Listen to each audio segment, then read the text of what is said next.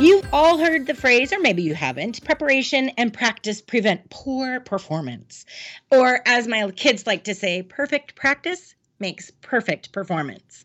I'm Becky Pike Pluth with the Bob Pike Group, and today we're looking at some just questions that I ask in order to perform and perfect myself before going on and presenting, whether it's a workshop, maybe it's a keynote, whatever it might be, how I'm going about my practice time so that I can hit a home run almost every single time. I'm not perfect, but you know, like in baseball, we can't always hit a home run, but we sure can plan and prepare as though we will always hit a home run. So there's a lot of different things that we could focus on. I'm just going to focus on some questions that I ask myself that I think you should ask yourself. So number 1 and come up with the answer, of course. You don't want to just ask yourself a question and not have the answer. But the first one is in one sentence, one sentence, what is the purpose behind your speech? And if you really want to challenge yourself, one word that represents the purpose behind your speech. If you can get it down to that, to the nitty gritty of what the truth is behind it all, everything that goes forth from there, you really have that focus point, that focal piece for you to just keep coming back to all throughout your presentation. Of course, we're going to ask about the audience, figuring out who am I presenting to, what is it that they need, what topics are they interested in. Um, I'm typically teaching a bunch of trainers or speakers. And so that's my focus. Other people can listen into this podcast, but I'm really focusing on that audience just to keep me clear with where I'm going. What do I already know and believe about the topic that I'm teaching that relates to my audience, and what additional research do I need to do? Many of you know that I've written the book um, uh, the field guide, Creative Training Techniques Field Guide. And in there is a lot of different research where I tap into the power of other people's research and use their research to really help formulate the neuroscience behind what I'm teaching. That's what you need to do as well.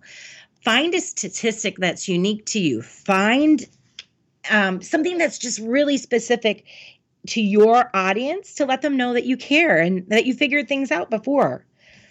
So ask yourself, what is it that I know and believe? And then what is it that, how is it that that's going to relate to your audience?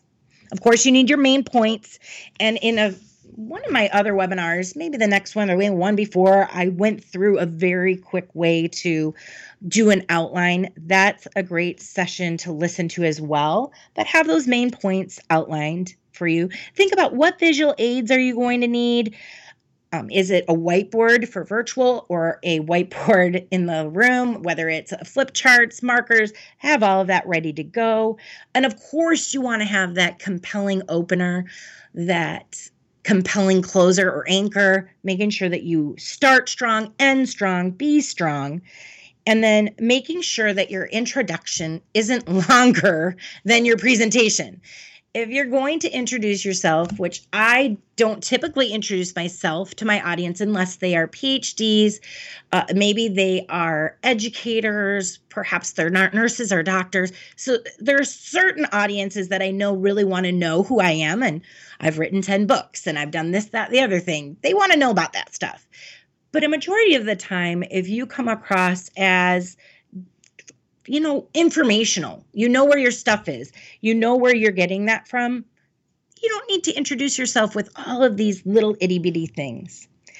And then the last thing I think about is really have I taken care of all the little details, everything that I need to have in order for me to be successful? I was doing a webinar uh, recently, actually. So this is this is Becky Becky Pike Pluth in in the real light here. No one's perfect. Where I started, I got on a half hour before, just like I always do. And for some reason, our sound was working great.